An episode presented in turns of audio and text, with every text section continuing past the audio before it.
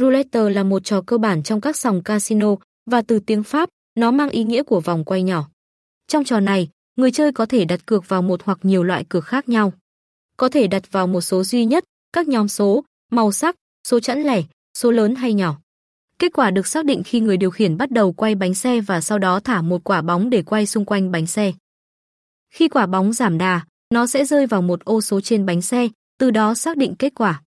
Cách chơi roulette châu Âu tại 68 Lottery không phức tạp nhưng lại có nhiều loại cược khác nhau. Cược bên trong và bên ngoài, mỗi loại cược lại chia thành nhiều kiểu khác nhau.